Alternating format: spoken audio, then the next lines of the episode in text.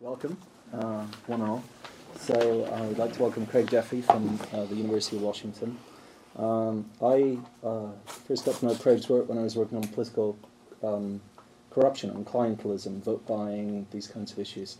And I read a really interesting article that he wrote on political corruption in UP uh, that I just thought was, was fabulous um, exploration of uh, not just how it happened, but the sort of performative, ritualistic aspects of how corruption goes on um, that reflected just really deep ethnographic uh, work in a way that, that much of the work, at least on, on corruption, doesn't. And I think uh, what strikes me about lots of his work is, is it's based on uh, intense field work that enables him to come up with uh, different explanations and different theories that people who do less intense uh, field work uh, are not able to get to. So it's a great pleasure to welcome him. He's got a very long CV, which I won't go to now, but uh, just welcome him here and introduce his talk to a class to his part, youth and the politics of waiting in India. Thanks, Stephen. I'd like to thank the South Asia Centre and particularly Stephen for inviting me here, um, and also Dwaipayan and, and Brian for your help in arranging today's visit. Uh, my presentation starts with an anecdote. In May 1996, I spent a month living in Meerut College in Uttar Pradesh, India. I was doing PhD research at the time. In September 2004, I returned to Meerut College, this time to do research on student politics. I was really quite nervous about my return, about whether I'd get on with a new batch of students, about the age gap that had opened up between me and my informants. But I soon realised that I need not have worried. Many of the students I met in 1996 were still living in Meerut College in the same hostels in 2004. Between 1996 and 2004, I'd finished my PhD, I got married, I'd got an academic job. During the same period, many of my informants, now in their mid 30s, had, it seemed, stayed still. Marginalised by processes of economic liberalisation in India, they had little option but to wait. What can I do but study, wait, and hope that things will work out? One student asked. The rapid rise of unemployment among educated young men is, for me, one of the most troubling aspects of global social change. Images of success based on schooling and entry into white collar employment have encouraged young people to invest in formal education. Yet global economic restructuring has undermined young people's efforts to obtain secure work. In places as diverse as Morocco, Argentina, France, and India, there are now a huge number of young people, most of them men, but including some young women, who harbour dreams of entering permanent salaried work, but who seemingly spend much of their time hanging out or simply waiting. Of course, this phenomenon is not new, but the scale, visibility, and global reach of educated unemployment is unprecedented, and young men's frustration has become a key focus of scholarly and policy concern. This paper then focuses on the politics of educated unemployment I want to challenge the popular vision of educated, unemployed young men as a social danger intent on the destruction of civilized society and the state. I suggest instead that in the region of North India, young men's common experience of unemployment has generated broad based forms of youth critique and a more variegated landscape of class based struggle. My main argument is that class fractures more inclusive forms of youth mobilisation. I really should stress this is very much work in progress, and I'm very keen to get your, your feedback on, on emerging ideas. I want to challenge three key themes in mainstream, by which I mean Western research on youth. First, the notion that class has become less important in young people's futures has become a powerful theme within research on youth. The sociologist Ulrich Beck has argued that increasing material wealth and the emergence of more flexible labour markets has led to a decline in the importance of class. Second, scholars have argued that class is becoming less relevant as an identity.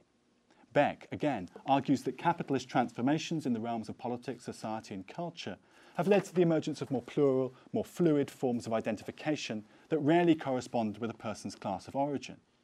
This ties in, of course, with influential post structuralist theories emphasizing the performative nature of individual subjectivities. Third, Many, argue, many authors argue that there's been a marked decline in class and party political based activism among young people after the 1960s. Involvement in party politics has decreased, young people are increasingly reluctant to vote in elections, and political mobilisation based upon class and ideology is waning. Authors making these three arguments usually posit them as applicable to a universal youth subject. My work, I think, provides a counterpoint to these recent trends in youth research. In Western UP, class continues to shape the capacity of young men to navigate educated unemployment, and politics remains central to young people's lives. But I contend that politics and class must be retheorized somewhat to serve as useful analytical tools in the Western UP context. In thinking about politics, I've been influenced by a range of literature on governmentality in the state. Drawing on the work of Foucault, much recent scholarship on the anthropology of the state in South Asia, has discussed the apparatus through which the state constitutes, constitutes people as subjects of rule. Much of this literature refers to governmentality, understood often as the micro-political processes through which the state conditions people to act in specific ways. Authors demonstrate our particular visions of proper behaviour, of technological accomplishment, of entrepreneurship, disseminated by powerful institutions, shape the practices of ordinary people. Much recent work, and I think, for example, of uh, Partha Chatterjee, has examined how the masses actively respond to governmentalizing practices by making claims on the state. Chatterjee emphasizes how this happens not so much within formal organizations, what he calls civil society, but rather through a whole range of nefarious, semi-legal, and sometimes violent tactics that he calls political society. The central contribution of my work here I think, is to provide a grounded and detailed case study of how middle classes within political society monopolise and reproduce power.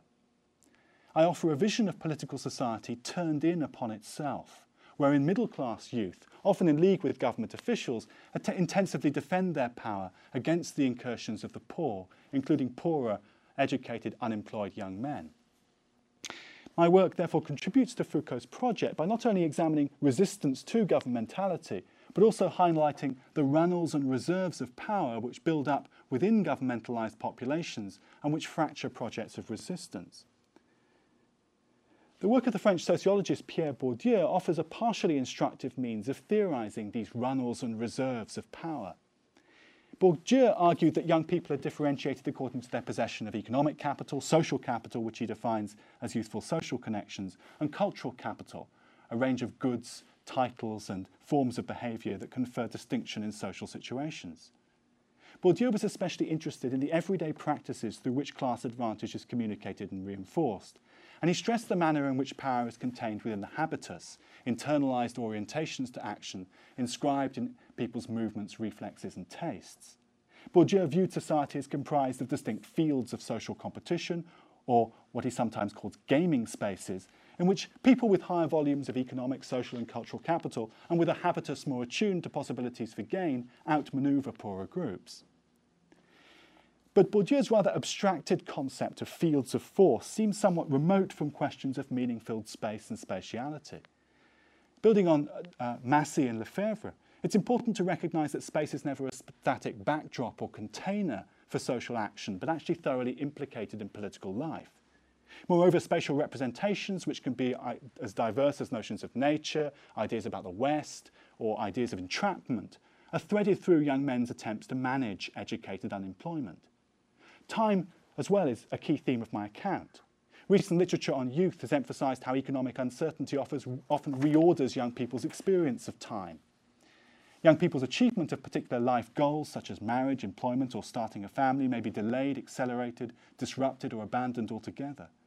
In the context of these changes, I want to highlight the importance of time as a force shaping young men's lives.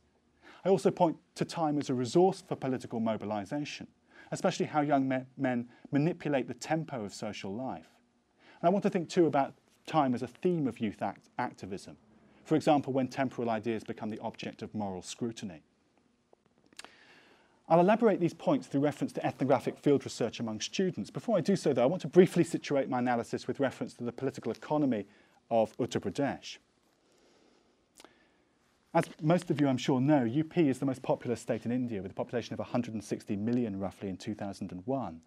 It's also one of the poorest states, and India's economic reforms since the early 1990s have increased inequalities between UP and more prosperous regions. Liberalisation reduced opportunities for government employment in UP, historically an important source of salaried work for the young men I'm describing. Outside metropolitan areas, liberalisation often failed to generate private sector jobs. UP's long-established industrial base of textile mills, especially in the, in the second city, Kanpur, has almost completely collapsed. And UP has played almost no part in emerging IT, outsourcing, and other new industries for which India has become renowned. These changes have coincided in marked shifts in the nature of higher education. Until about 1990, the public sector was becoming increasingly important within higher education in UP. But the fiscal crisis of the UP government, allied to neoliberal economic reforms introduced in the 90s, has eroded government higher educational provision. Government colleges and universities typically lack teaching aids and equipment, catering facilities, and basic amenities. In this context, higher education is increasingly provided within non-state institutions and expensive extra college tutorials in UP. This enduring neglect of equitable social development in UP is linked to the entrenched class and caste structure of the state. Very briefly, upper caste Brahmins and Rajputs have dominated lucrative salaried employment and land ownership in many parts of UP. A second group of intermediate castes, such as the Jats and Gujars, have increasingly challenged the power of the upper caste and control access to land and local political power in many western parts of the state. The remainder of UP's population is mainly comprised of Muslims, poorer backward castes, and Dalits. Members of this third group are typically landless and work in manual labouring employment. But the political economy of UP has also been subject to considerable change during the past 15 years. Most notably, the emergence of the pro-Dalit Bahujan Samaj Party, the BSP, has altered the character of North Indian politics. The BSP has attempted to install Dalits in the UP bureaucracy, channel development funds towards Dalits, and of course transform the symbolic landscape of UP, particularly through the construction of statues representing the Dalit hero, Dr. Bhimrao Ambedkar. My research on the relationship between these forms of political change and processes of social reproduction has involved 38 months of ethnographic fieldwork carried out over the past 13 years. And I've been talking to some of the young men I'll be discussing today for, for over a decade. I carried out doctoral research in the mid 90s on how rich farmers are co opting and colonising the local state in North India. For the past nine years, I've been focusing on the cultural politics of educated unemployment and the place of education in rural people's social imaginaries. I've written up much of this work in a new book, which is called Degrees Without Freedom, and it's just been uh, published last week by, by Stanford University Press. I'll put, be talking today mainly about the most recent round of research, which focused on student politics. I work mainly in two higher educational institutions in Meerut, Chaudhry Charan Singh University, which I'll call CCSU, and Meerut College. I'll concentrate today talking about CCSU, which contained 2,600 students in 2004, 25% of which were upper caste, 40% middle caste Jats or Gujars, and 25% Dalits. CCSU grants affiliation to a further 360 colleges, most of them privately run. Over a quarter of a million students study in these colleges. My research in CCSU consisted of interviews, participant observation, questionnaire surveys, and the construction of a newspaper archive. Many of the young men I'm discussing in this paper acted as mentors, guides, and critics in the field. And it's to their political strategies that I now turn. One of the key findings of my research was to uncover the political importance of a generation of young men excluded from salaried work. Meerut students usually lacked the social contacts required to obtain positions in metropolitan I India and the well-developed English skills required for IT and outsourcing work. Instead, young men studying at CCSU typically spent several years applying for government jobs. This process is grueling. Young men refer to the need to memorize reams of general knowledge questions, travel to distant examination centres and chivvy friends, relatives and social contacts into offering support for their applications. In the wake of these efforts, students often had to wait for up to 18 months to receive news. Because, because students can continue to apply for government jobs until their mid-30s, this process of repeated failure may continue, continue and has done, in many cases, for 15 years. Many students spoke of routine malpractice within the competition for government jobs. They said that without bribe money or good social contacts, it's impossible to obtain secure salaried employment. As many respondents put it, in the cutthroat market for government work, everyone now needs source, by which they meant social connections, and force, physical strength. Young men studying at CCSU were differently equipped to respond to their exclusion from salaried work. Middle class Jats have been fairly successful in reacting to this employment crisis by moving into agriculture, private service jobs, or politics. Dalits have been much less successful because they lack land and also because they lack the social connections necessary to obtain private service employment in Meerut's informal economy. Many Dalits, even master's graduates, were forced during their 30s to return to their villages to conduct manual wage labour. I've looked at the political implications of, of this process in, in other work. Students' shared experience of exclusion from opportunities to find secure work had generated a common sense of anger and bewilderment. Appropriating broader narratives of young male aimlessness circulated by parents, the media, and the state, these men often characterized themselves as useless, empty, wandering, or unemployed. Young men were not claiming that they were incapable of performing useful work or that they lacked employment. Many of them would refer to themselves as unemployed while engaged in part time work in the informal economy or while studying at university. Rather, they use these terms to signal disjuncture between their present occupational status and their educational standing, and to signal their own hope that something better is just round the corner. Notions of lost time were pervasive. Young men occasionally discussed their studies and present work as a form of time pass, a word derived from the Middle English term past time. The term time pass connoted young men's sense of the provisional nature of their current work but was also linked to their frustration at having spent several years applying for government jobs. A time pass attitude was often contrasted serious, serious one. They used the English word serious. Time pass also carried with it associations of ironic detachment from the present, of being a void waiting to be filled. The idea of time pass carried over to discussions of sexual relations.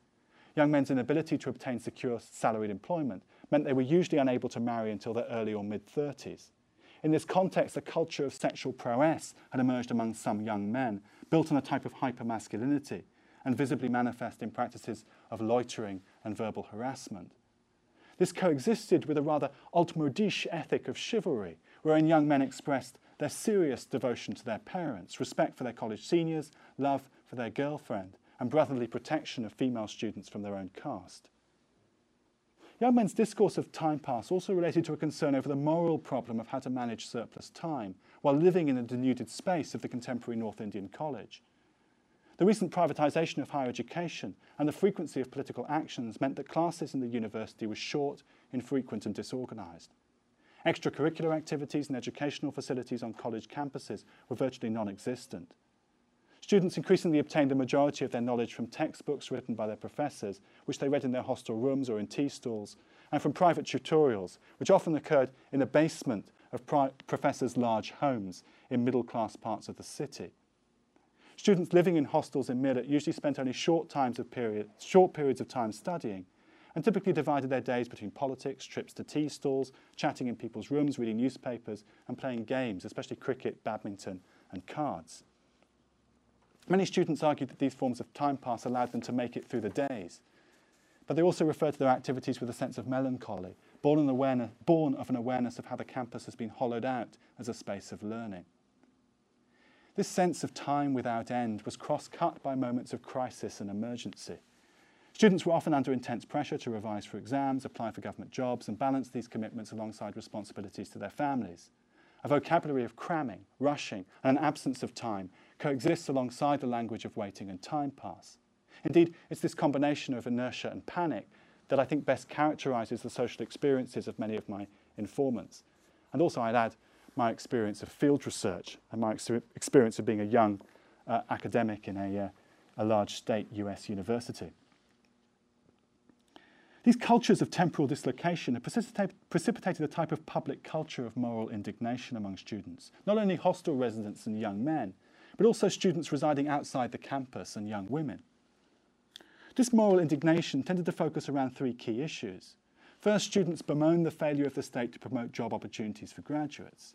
Second, many students complained about the privatisation or commercialisation of education, especially the increasing tendency for college professors to abandon their formal du teaching duties in favour of tutorials. Third, students expressed their anger at corruption, bhrashtachar, within the university administration, within local government bureaucracies, and among politicians. These forms of critique generated political protest, but these protests were sporadic and short and tended to focus around immediate issues arising in the life of the university. During the first two weeks of my research in September 2004 alone, there were student protests in Meerut College to re-establish student union elections on campus, a mass demonstration in response to midnight raids on college hostels undertaken by the police, and a student rally highlighting the problem of corruption in the process of admissions.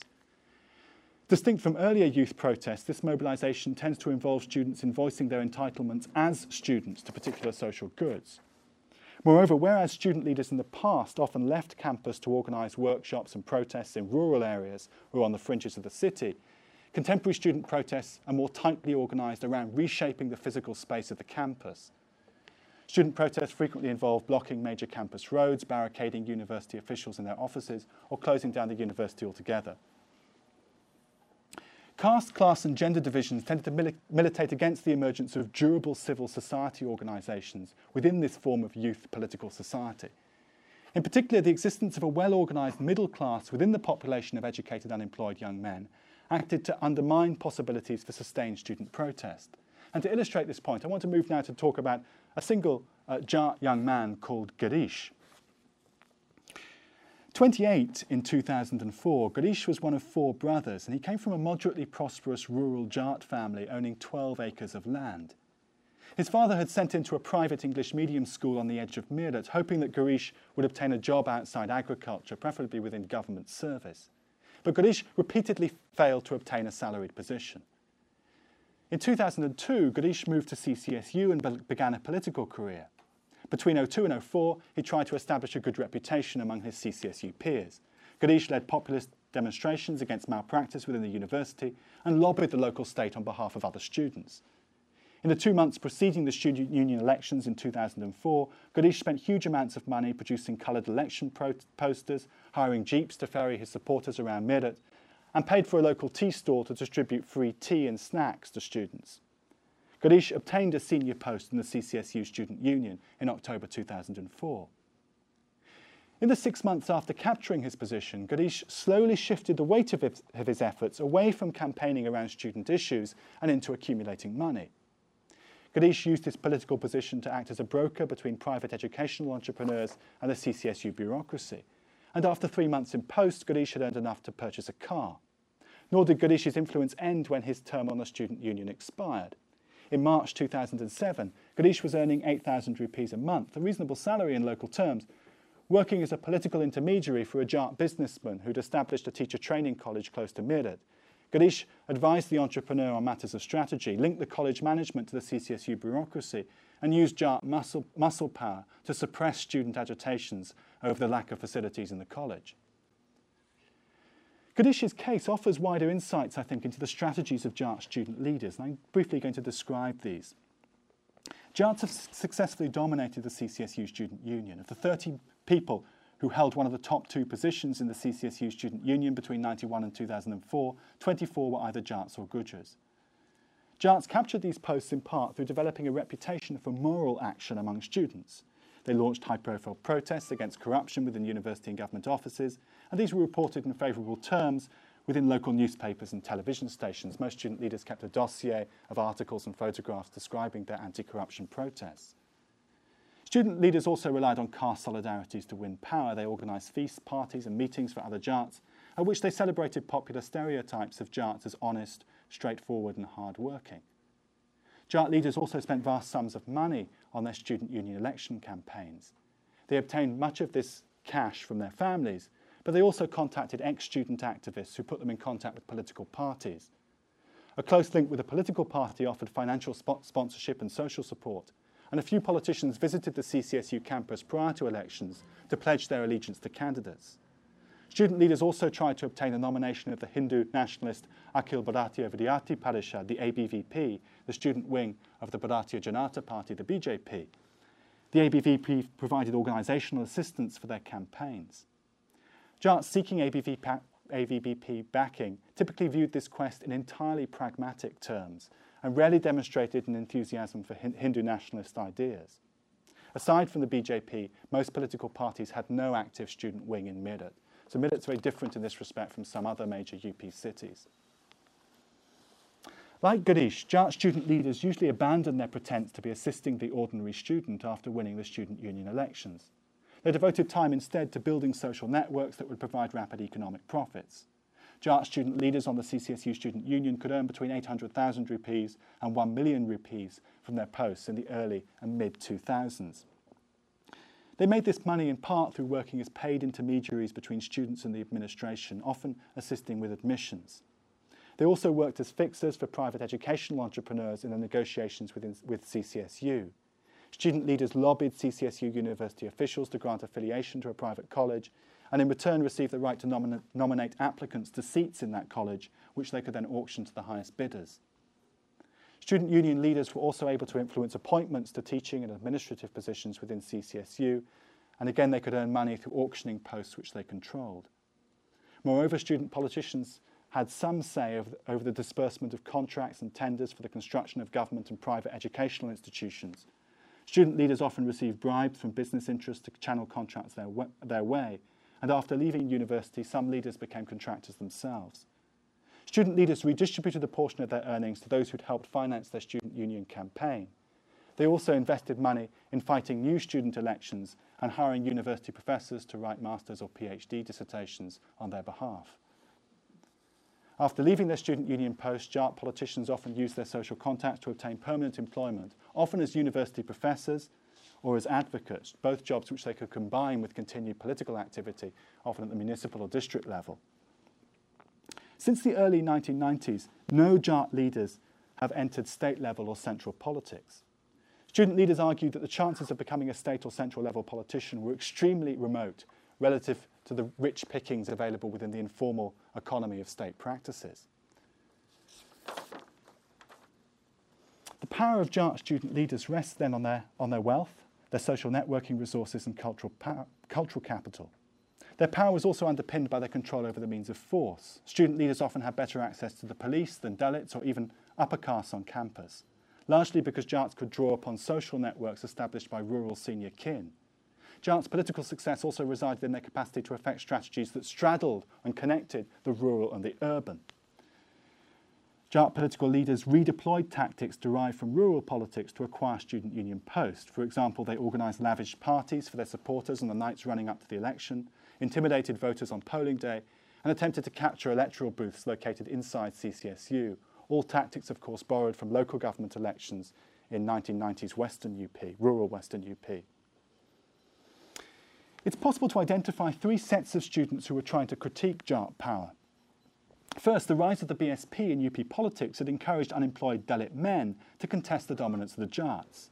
Dalits lacked the money to launch careers in the student union and focused instead on expanding their social networks in order to assist other members of their caste. Letter writing was a key feature of these Dalit strategies. Dalit leaders spent long periods of the day in their hostel rooms composing letters to senior government officials and politicians which outlined the extent and nature of corruption and of dominant student leaders' malpractice. In these cases, a type of dogged persistence appeared to compensate for Dalit's lack of economic, social, and cultural capital. At second, a set of students from diverse caste backgrounds were involved in developing forms of left wing critique and action within higher educational institutions in Meerut. Many of these students conduct part time work on local newspapers where they're often locked in struggles with editors to publish articles critical of the state. Third, a few unemployed young women in Meerut, mainly from upper or middle caste backgrounds, were attempting to undermine the strategies of Jat student leaders through cultivating social links with the state. Educated un or underemployment has also affected young women's lives in Meerut directly because, because parents within the urban middle class are increasingly allowing their daughters and daughters-in-law to move in, to pursue paid employment outside the home, and indirectly, since young men's failure to, to move rapidly into employment has contributed to, an, contributed to an increase in the age of marriage. These young women did not usually participate in collective student protests on campus or in student union elections, but they were often able to make direct and rapid contact with the most senior district level government officials and thereby exert some influence over politics in the city and higher education. Young women traded on their excellent English, affinities of habitus, a certain capacity as young women to speak truth to power, and like the Dalits, a refusal to give up. A concern with gender polit politics often characterizes the political strategies of these young women, who often formulate powerful critiques of Jat masculine dominance. The activities of these three groups of Dalits, left wing students, and young women were poorly coordinated. But they shared a central interest in critiquing Jat student leaders, whom they depicted as betraying a broader student cause. At rallies, via posters, through newspapers, and in everyday discussion, they accused Jats of being corrupt and short sighted. Jats engaged in four interlinked strategies to counter these charges of betraying a broader student cause. First, Jats circulated moral discourses in which they stated their opposition to all forms of corrupt practice and referred to their activities euphemistically as work, business, or a game, khel. The idea of being engaged in a game of life with distinct rules and players was especially ubiquitous. There was a kind of recursivity built into Jat young men's use of these terms, such that the claim to be part of a game itself became a strategy within the game and a rationale for continuing to engage in game like plays of power. Second, Jat leaders attempted to obscure their dealings through issuing denials. I frequently watch some of the most notoriously rapacious student leaders issuing bold challenges to their audiences at large public gatherings. You tell me one instance in which I've been corrupt. When students started listing examples, the student leader would dismiss their arguments as self interested and false, or else accuse his opponent of failing to appreciate true corruption, say, bhrashtachar. Third, student leaders refer to the, to the necessity of colluding with the state, often with the reference to the notion of being caught somehow within a wider network or gaming space. A leading student politician in CCSU put it in this way, and I quote An honest person cannot succeed in politics in UP. Politics here is about competition, it's a game. If I'm on foot and competing against a person on a motorcycle, I will lose. If I'm honest, people will bear down on me on all sides, trying to pressurize me into taking money.